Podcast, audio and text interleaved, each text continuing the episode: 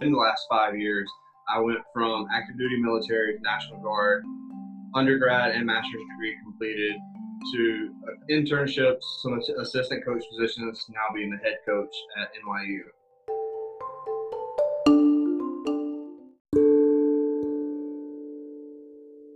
How can what you learn in the military be transferable to civilian life? In what ways can mentors be beneficial? Well, today's guest is going to answer these questions and more as he shares his journey.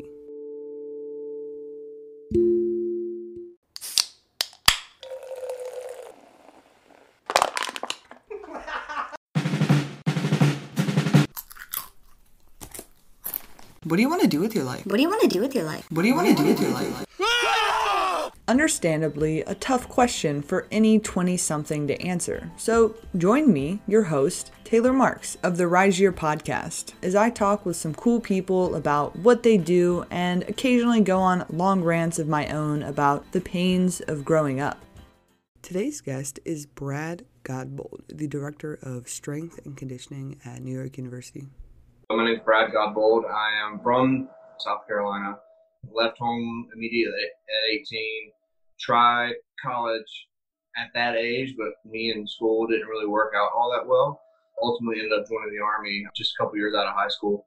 And that I did that from active duty and National Guard for nine and a half years um, before I got into actually going back to college and getting my degree in, in the coaching. So you got a civil engineering AA? Like two credits short. So, what made you go down that path initially? Like, why civil engineering? I always had from an early age like a like a design based mind. Like I could see angles and like geometry and physics came very easy to me. And like I also really enjoy art. I still enjoy art. It's like a side kind of hobby of mine. And at the time, I was like, okay, I like art. I like math. What can I do to put those together? And like civil engineering just kind of naturally filled that gap. But I mean, even in high school at that age, like I just wasn't a very good student at all. Like in my head, I thought it would be cool, but like then doing like the actual work, I was just like, I was not a student at the time. Like I wanted to do what I wanted to do. So what made you go into the military? Actually, honestly, I had that had been in the back of my mind since eighth grade. I was in eighth grade when 9/11 happened, and it was kind of something that came to the forefront of my thought. But when I graduated high school, I was 17, and you have to have a parent sign. My parents wouldn't do it. They were like, "You need to go to school and do this." I actually ended up going to school first, um, was because I wasn't old enough to join the army right out of high school. But then once I, I tried the school thing out, and it wasn't for me, and I went to my parents. I was like, "Well, I still want to do the army, and you can't stop me now." Putting your foot down now that you're in control. What'd you do in the in the military then? So I was, for my whole career, I was a forward observer, like a scout, but better. There's like a little internal rivalry between my job and scouts. They think they're as good as we are, but they're not. So any scouts out there listening, just you know, go sit on your horse. They say I was in charge of all artillery, mortar, naval gunfire, and rotary wing and fixed wing aircraft um, support fire. So like I coordinated all of those pieces around infantry movement, so that one we could dispatch the enemy without hurting our own people. So basically, like infantry would be out on the battlefield, I'd be up in an observation point and coordinate like where all those pieces fit in without doing anything to our own people. So when you get into the military, like, do you get to pick kind of your avenues, or do they tell you essentially where you're going, or give you like three or four things to pick from? So I got to pick, and uh, and I think in all the branches except for the Marines, you get to pick your own job. So I got to pick. But even within my field of forward observer, there's several different verticals you can go down. And the vertical that I ultimately ended up got in, I, I got to work a lot more like special operations just through like some schools that I went to, like put me like a little bit more advanced, I guess you would say. So I got to work with doing that same mission with special operations groups. Hmm.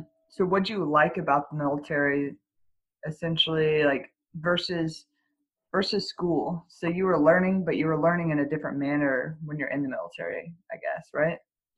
Exactly. I think I, I, what the military gave me that I lacked as especially a teenager was the discipline and structure and the fact that what I was doing I knew was bigger than myself.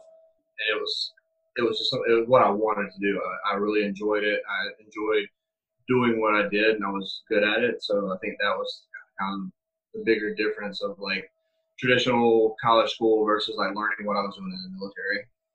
What were the two biggest takeaways from your time in the military? Two biggest takeaways. so many. Obviously, it sounds cliche. and Probably any vet you talk to would say it, but attention to detail and, and just overall discipline. Those are the two biggest things I would say have carried over into my life after the military and have had a large portion to deal with my success as a civilian. Would you say that anybody is could benefit from joining the military, or it's you know oh, select absolutely. people? Yeah. Yeah, I I wish that they would do like mandatory two year service uh, right. I think that military service would fix some of the problems that we have in our country right now and just like instilling that discipline in, in, a lot more people obviously you know not like everybody's not everybody needs to see combat but like you can do a two year apprenticeship program where you're in the military but you also learn a skill yeah for sure i think well the apprenticeship would be pretty cool i know yeah i definitely wouldn't want to be in combat that is one of the reasons why i would never want to join the military on the off chance that that were to happen but some of the ideas that you were saying about attention to detail and just discipline and just how'd you get into fitness then? So, sports fitness, being in the gym, has also been another part of my identity from an early age. My dad played college football and he was always uh, in the gym. I got into youth athletics either like eight or nine. I can't remember what the, the, the age was for my city, like playing like youth sports in like recreation leagues. Uh, either like eight or nine years old. Started playing soccer and football and, um, and baseball. And then at 11, I think my dad like took me to the gym for the first time. And I think I've been ever since. So like I've at 32 years old, I've legitimately got over 20 years in the gym. Jeez, what is it about the gym that you like? I think at an early age, I didn't know this was what it was, but I think it just provides me that outlet to let the day stress or any like you know anger or like emotional turmoil I'm going through, like without knowing it at an early age, the gym was a place where I could kind of like let all that energy out, and that was my therapy. I mean, it, it's that way for a lot of people, but you don't you don't really like put the puzzle pieces together until later in life that that's really what it is so then it was like at an early I think it was, you know, I wanted to be around my dad. My dad went to the gym, so I went to the gym with my dad. And then I was like, oh, well, even doing this very like not structured, like going to the gym workouts, like I noticed, like obviously, like starting to put on muscle, going through puberty and like getting stronger and faster. And I'm like, okay, well, I'm playing football better. So like, let me just keep doing it.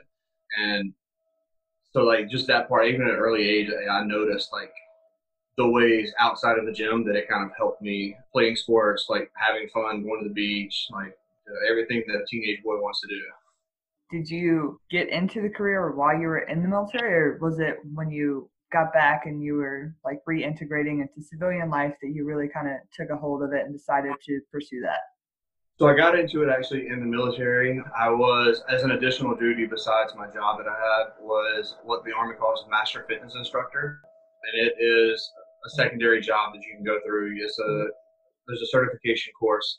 It is a very dumbed down version of CSCS. It's it's a very short course. I want to say it was like maybe three weeks in length that you go through it. You learn the basics of like annual periodization, a little bit of nutrition stuff, but mostly like how to like you know put workouts together for a certain time of the year, and then also like coaching like safety and like barbell movements. So that was kind of my first rung into it. I just really enjoyed the gym. So they were like, you, you're to go take this class. And so that was kind of my first dealing with, I get what you would say, like structured coaching or strength conditioning. And then so when I made the decision to get out and go back to school, I was like, well, I know that my passion is fitness. Like it's been a big part of my life for most of my life, but I didn't really know that like college strength conditioning was a job at the time. So I knew like Instagram was still fairly new as far as like being used for like fitness and everything. So I was like, you know what? There's a, there's a handful of people that are in this space. I'm just to be like a famous Instagram trainer. I am not a famous Instagram trainer. I was looking at programs, trying to figure out like exactly how I do that. Like, I, other than the master fitness instructor course, I don't have any formal education, no certifications or anything like that. So, especially getting out when I was going to school, I thought like I would go be a trainer at a gym, but like it was really hard, and especially in New York City, to like even work at like a Crunch Fitness without certifications or anything like that. I kind of put that on the back burner. And through my first couple of courses, my college courses, I met the head strength coach at LIU, which is where I got my undergrad and my master's. And he kind of just took me under my wing, being a little bit older. I was 26 when I started college again. So he kind of took me under his wing and really just kind of formed a relationship that is still very influential in how I am where I am now. Like, had he not taking me under his wing then and like let invited me to come to the um, varsity performance center to like just hang out while he was training teams outside of class likely wouldn't be where I am now. So like that was the very first like moment of knowing somebody and like luck that puts me where I am that without meeting him there's we're not having this conversation probably. So what was it about that experience that it just like opened all these doors for you and just kind of showed you what was possible essentially from that kind of mentorship? Yeah, I mean, it showed me what was possible, opened me up to a career that, like, I, like I said, I didn't really have any prior knowledge of. And then what kind of kept me around it was, especially being fresh out of the military, was like the discipline and the structure aspect of it.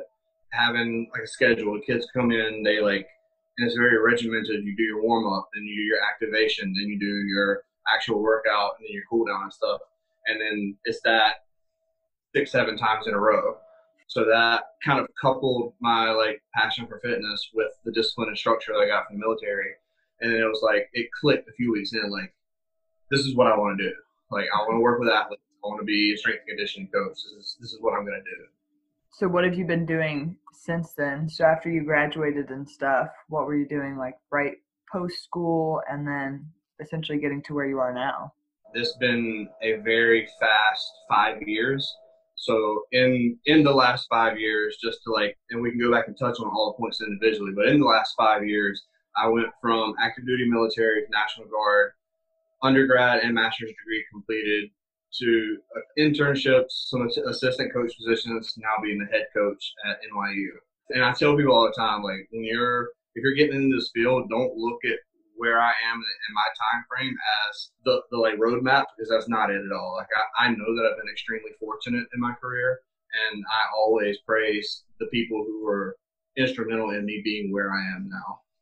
Do you think your age plays a factor in it because most of the people trying to get into the field are say 22 23 and that's a long road versus you know you're 26 give or take or 28 when you get out of school and you're trying to find a job and build your way into the industry. Yeah i think that i mean definitely being a little bit older and also having the six years of active duty military definitely helped a lot more than being you know a 22 year old college grad, still young, has a lot of life left to live. Those two things definitely aid me a lot, I think, in my career. So as a coach, obviously, I'm I'm a young coach also, so I'm in the same boat as those 22, 23, 24 year olds, but I have a decade of life experience ahead of them that just helps me out in those same avenues. What do you think for someone who maybe doesn't know the right people, at least right now? What are the two biggest things to get into the industry that you would recommend or suggest? One is reach out to as many coaches as possible. Instagram, via emails, if you get a phone number from some random or a business card, like start making those connections. It's a numbers game. It's a lot like dating. Like you you ask ten people to go out on a date, eight of them are probably gonna say no, but two are gonna say yes. Get your name, get your face out there as much as possible. Like several people have said it. Uh, I don't know who to quote for the originator, but like any monkey can can be a strength coach. Any anybody can like write down four sets of five at sixty uh, percent intensity, but it's the real like the the interpersonal skills that make great coaches. It's really just making those connections, and I found that like when athletes see you doing that, that like they start letting their guard down more. Like, okay, he's not just a coach; he's here to yell at me and do this. Like, he's a mentor, he's a friend, like he's somebody that I can talk to, and like then like the workouts just kind of take care of themselves. So, how did you personally build your interpersonal skills and get to where you are? for me specifically, it's been a struggle because I'm a very like introverted, shy person. Even in the gym, I'm not that like yelling like hype coach. I'm I'm pretty quiet. It's been a journey for me to like open up and like even doing podcasts and like talking. It it, it seems like I'm not a good speaker, but like I can just like talk, but it's really yeah. not who I am at my core. It, it it's just a process, and it's not something that me as an individual like I'm not there yet. It's like Sunday or Saturday, one of the two days on your Instagram story. I thought this is a really cool point. What you were talking about for what you had learned for for like the field essentially. So like strength and conditioning. You said I could be wrong in my interpretation, but that you had learned more like from Googling and just reading outside sources rather than like what you had learned in college? There's a huge thing in the field, not just even our field, just in professional life as a whole, that there's so much stock still put on college education. And while I understand the need for it, outside of just what it is that you're learning, like I, I, I met people in college, I learn different perspectives in college, much like I did in the military. Like it's not just about the information, but that is the baseline. I've learned so much more outside of the, the college setting as far as like strength conditioning knowledge than I learned there. Like there that you, you learn literally the baseline. You learn the anatomy, kinesiology, you learn the physiology, and then once you know that information, you just got to keep building on it. And that's done through doing your own research, talking to different coaches, learning what I don't know Cal Dietz is doing with you know his new philosophy and like tri- triphasic training. Like you don't learn triphasic training in college. That's something that you pick up along the way. To play off the one question before, do you need a college degree in order to get into the industry? And I guess like in particular, maybe focused on higher levels, so whether it's pro or college sports. So for college, yes, the the field prerequisites for the field are an undergrad in a human performance degree, be it applied kinesiology, exercise science, physiology, something like that, and your CSCS, CSCCA, and I think there's one other one, some new certificate that they're like accepting in that like try thing. But like I have my CSCS, so I'm not like worried about the other ones. Mm-hmm. Um, that's and that's just like the bare minimum. A lot of times that's just even being assistant coach. I, I see the field going towards bachelor's required, master's preferred, and I see that down the road going to like master's required. Like you got to have a master's degree along with the CSCS. And ultimately, I end up actually seeing us going towards like athletic trainers and where we have to have a national board. That's how the more value I see being put on the field in general, especially in, in college athletics, especially with the money that's being paid to some of these uh, like high end Power Five football strength coaches to earn or I guess be worthy of that money, they're going to start requiring more education. If you had to list two pros and two cons about your job, what would they be? The only real cons I would say, I think are starting to be fixed, and one is the the stigma of having to work those 70, 80, 90 hour weeks as a strength coach in college. I mean, so to put it in perspective, I'm a, I work on with Olympic sports. I have 22 teams that I work with, and I see all 22 teams throughout the week, and still work about a 55 to 60 hour work week. But there are football strength coaches that work with just football that work 90 hour work weeks.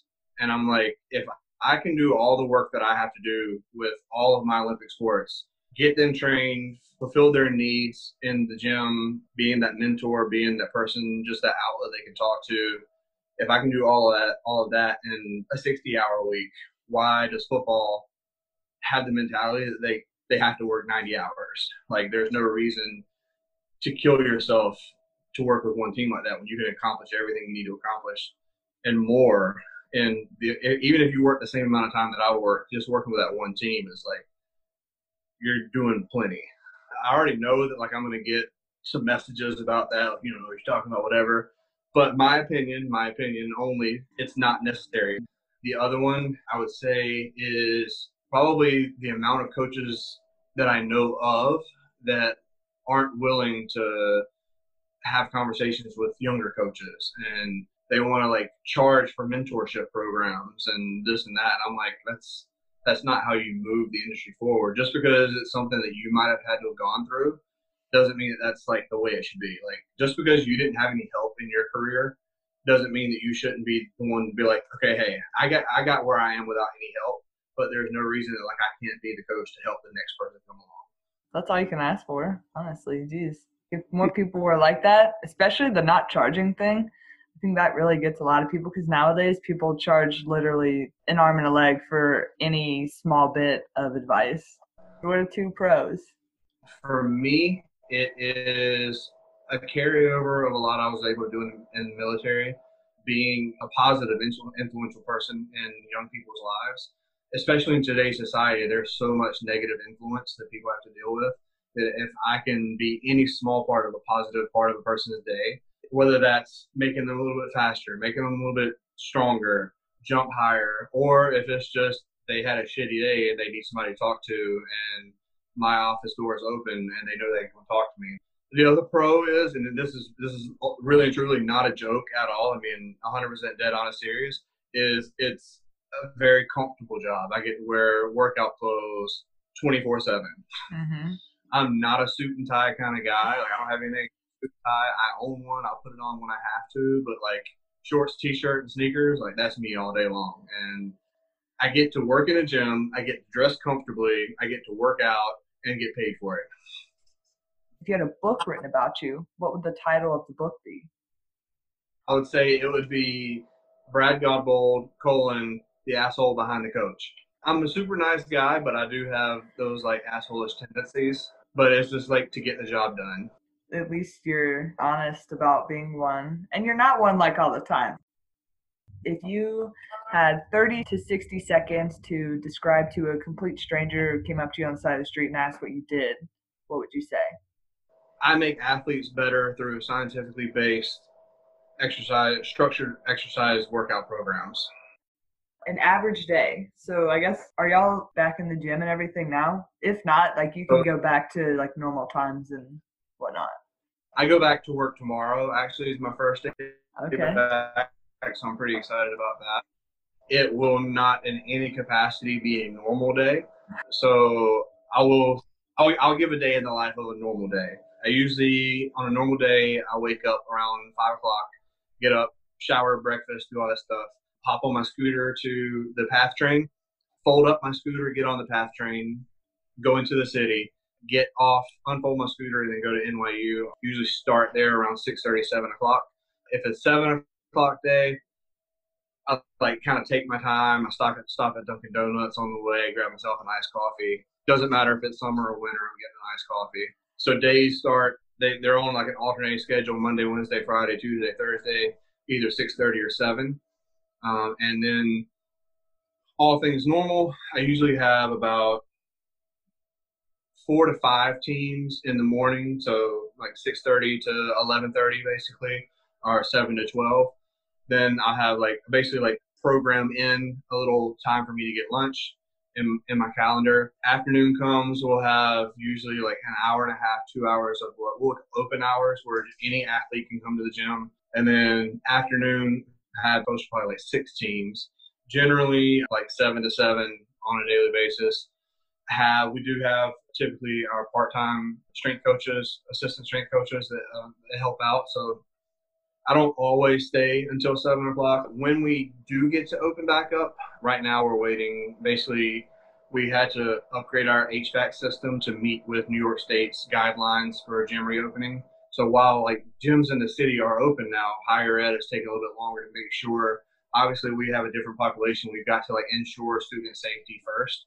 So we're just being a little bit more diligent about making sure all of our I's are dotted and all of our T's are crossed.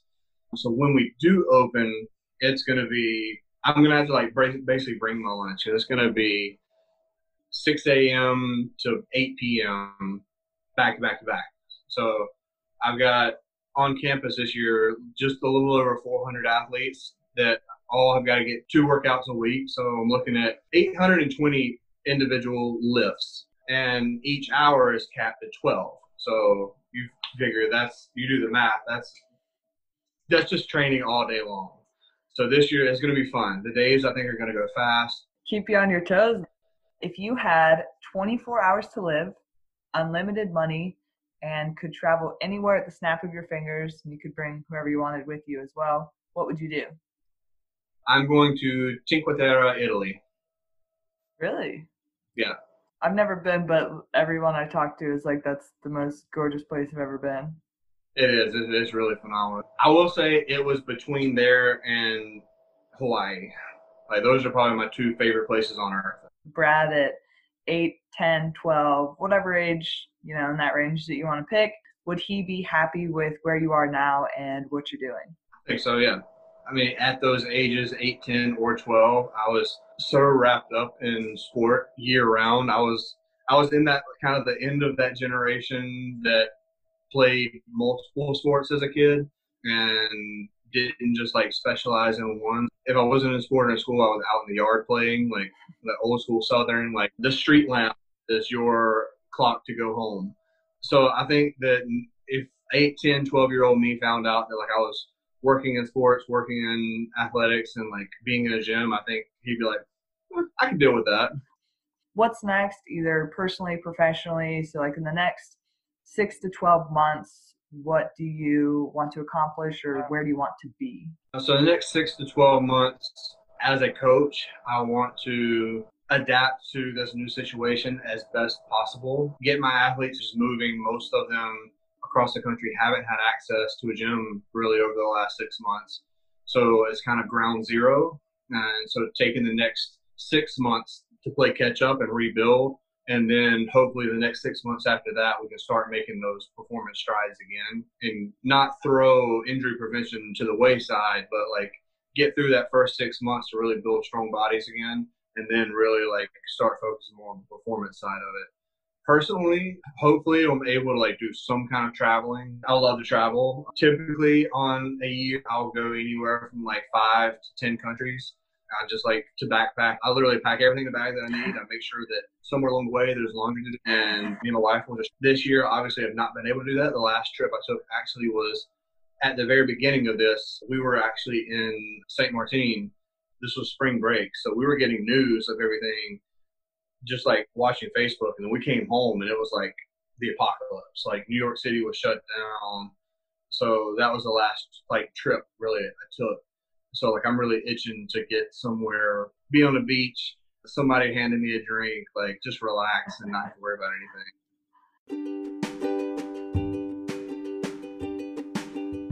My two takeaways from my conversation with Brad are first, the power of mentors.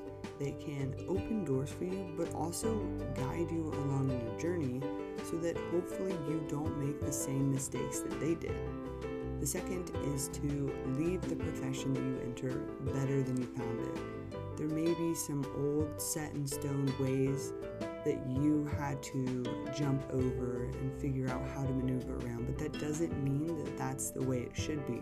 So if there's an issue and a problem that needs to be addressed, be the one to change it. And over time, if it is the right way to deal with the situation and it's positive, then people will latch on.